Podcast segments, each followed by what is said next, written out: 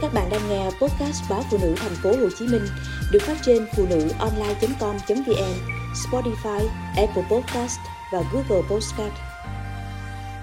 Sau bữa tối ở nhà người đàn ông độc thân.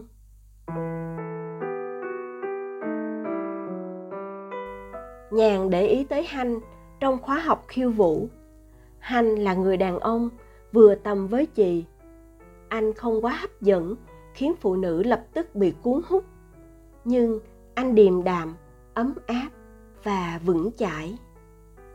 Càng ngày, nhàn càng cảm thấy rằng hanh có thể chính là mẫu hình mà chị tìm kiếm bấy lâu. Chị thậm chí còn quyết tâm sẽ chinh phục anh bằng được. Nhàn sống độc thân đã quá 10 năm sau khi ly dị chồng. Con trai chị cũng đã tốt nghiệp đại học và có việc làm đã tới lúc, chỉ cần một bờ vai ấm, vững chãi để tựa vào. Hai năm qua chị để mắt kiếm tìm, nhưng chưa ưng ý một ai. Đàn ông độc thân, độ tuổi phù hợp với chị, không phải là hiếm, nhưng nhàn đều loại họ ra chỉ sau một cái liếc mắt hoặc một cuộc cà phê ngắn ngủi không quá một giờ đồng hồ. Anh thì đốt thuốc như cái lò hung khói anh thì thấy rượu là mắt sáng lên và chỉ sau vài chén đã lả lướt theo ma men anh thì vợ mất đã lâu mà vẫn mở miệng ra là nhắc vợ anh thì cứ đến 4 giờ chiều là vội chạy đi đón cháu từ nhà trẻ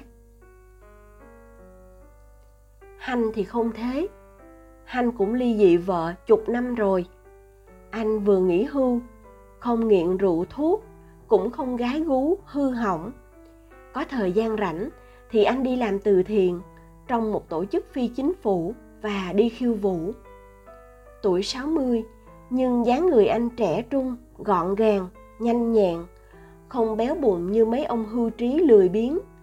Anh cũng cởi mở, dễ hòa đồng, nên được yêu quý. Nhàn quyết định lên kế hoạch chinh phục Hanh. Chị xin anh số điện thoại di động chị nhờ anh dẫn trong lớp học khiêu vũ. Chị hẹn anh đi cà phê. Chị chia sẻ với anh trên zalo những bài hát tình yêu nồng nàn, lãng mạn, những bức ảnh đồng quê, cảnh thiên nhiên tươi đẹp. Và như một hiệu ứng, anh cũng lập tức đồng điệu với chị. Anh nói chuyện nhiều hơn với chị. Mỗi khi tới buổi học khiêu vũ, anh thường chủ động đến bên chị, ân cần hỏi han và khiêu vũ cùng chị. Chị như muốn bay lên trong hạnh phúc. Cho tới một ngày, sau ba tháng quen biết nhau, anh mời chị đến nhà anh ăn tối.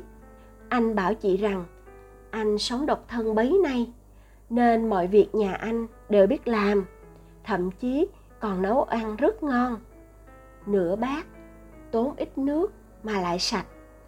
Chị hãy đến để thưởng thức tài nghệ nấu nướng của anh ngay khi đọc tin nhắn mời mọc mùi mẫn của anh, chị đã mỉm cười sung sướng. Nhưng ngay sau đó chừng nửa phút, trong đầu chị đã lập tức nảy ra những suy nghĩ lo âu. Hành đang sống một mình trong căn hộ đó.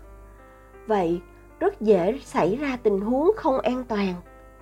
Nhỡ đâu khi ăn tối xong, hành đòi hỏi chuyện giường chiếu, thì chị phải làm sao để tránh được anh? Anh sống độc thân bao năm như thế? Liệu đã có bao nhiêu người đàn bà khác từng được anh mời tới nhà ăn tối? Và chuyện gì xảy ra sau đó? Liệu rằng chị nhận lời đến nhà anh ăn tối ngay thì anh có suy diễn, chị cũng là một người đàn bà dễ dãi như bao người đàn bà khác từng lăn qua giường anh. Đàn ông độc thân như anh không thể có chuyện chay tịnh được. Những suy diễn đó làm chị đau đầu. Nhưng chị vẫn không muốn từ chối anh.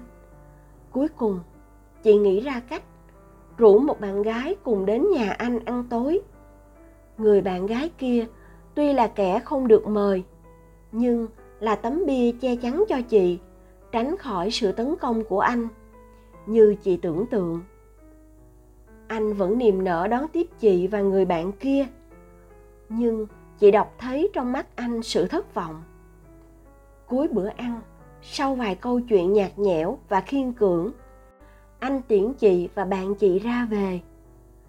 Từ đó trở đi, anh vẫn khiêu vũ cùng chị, vẫn trả lời tin nhắn của chị.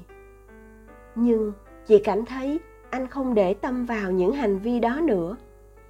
Tâm hồn anh đã rời xa chị. Biết làm sao được? Hỡi ôi, chỉ vì chị không dám tin chính mình. Chị bị những ký ức và thói quen cũ điều khiển, nên đã suy diễn những điều xấu xa về anh.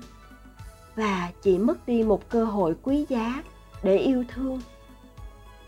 Tại sao khi chị đã nỗ lực để đến gần anh hơn và gần đạt được điều ấy rồi, thì một lực đẩy vô hình nào đó lại đẩy chị ra xa khỏi anh.